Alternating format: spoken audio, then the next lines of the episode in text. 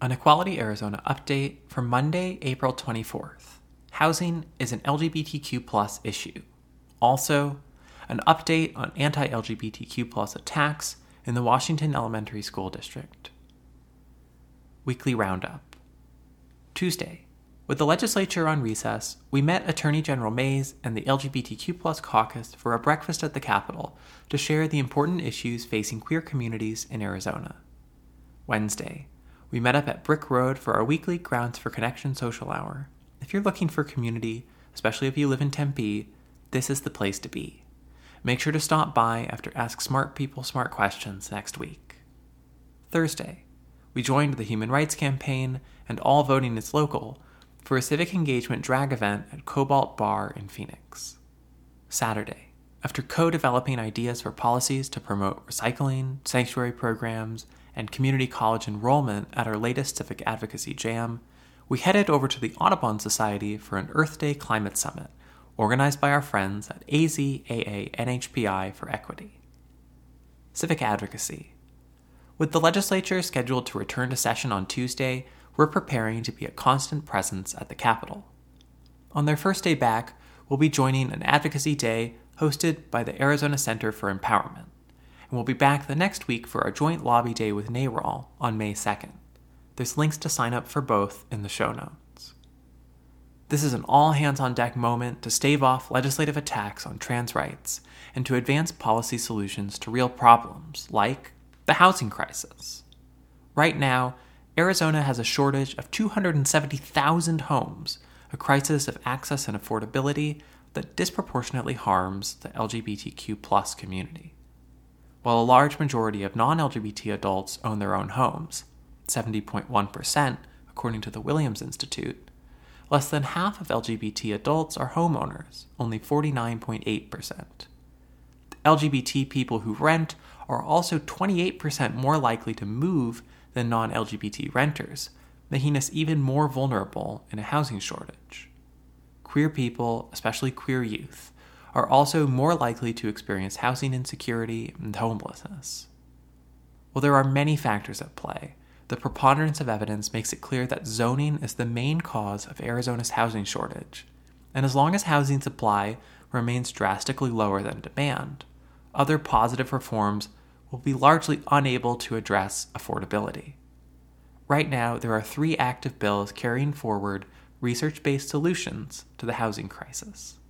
SB 1161. In its current form, this bill accomplishes three major priorities. First, it enables by right development of high density, affordable housing along the light rail and streetcar in commercial, mixed use, and residential zones, making important exceptions not to develop near airports or to displace mobile home parks.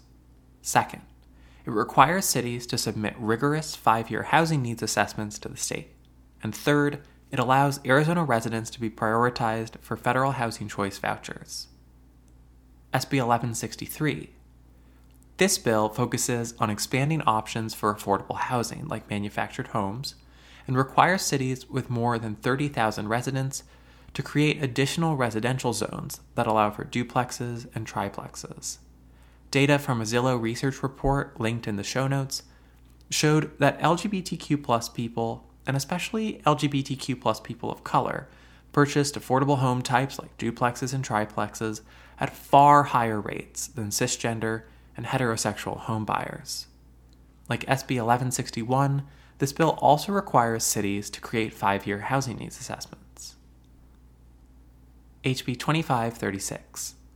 This bill enables construction of unique affordable housing options like accessory dwelling units, like casitas, and dorm style senior housing. Another provision of the bill would end minimum parking requirements for residential developments, allowing for greater density and more walkable neighborhoods. It also expedites rezoning to residential use and restricts design review, a process that creates essentially no value but is often abused to bog down development of affordable housing. Political power. After the Washington Elementary School District Governing Board voted back in March to end a voluntary contract with Arizona Christian University over anti LGBTQ policies that violated WESD's non discrimination policy, ACU is now suing the school district, petitioning a federal judge to force the contract to be reinstated.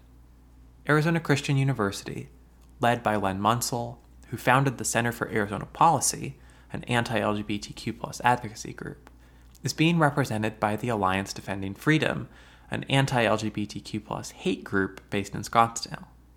While the contract between WESD and ACU was a local issue, it has now become a new front in ADF's nationwide war on LGBTQ rights.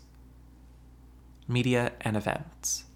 Ask smart people smart questions. School governance. This is an event at 6:30 p.m. April 26th at the Tempe Public Library. With each installment of Ask Smart People Smart Questions, Equality Arizona convenes a panel of experts to talk about the bigger picture of the big issues that affect the LGBTQ community in Arizona. With LGBTQ inclusion and support becoming an increasingly incendiary topic in school board meetings across the state, it's important not to let those debates happen in a vacuum. Over the course of an hour, we'll cover four big questions about school boards with the goal of adding important context to the conversation. Here's what those questions are going to be 1. How is governance distributed in our public education system? 2. What has been the history of dialogue and debate around public education in Arizona? 3.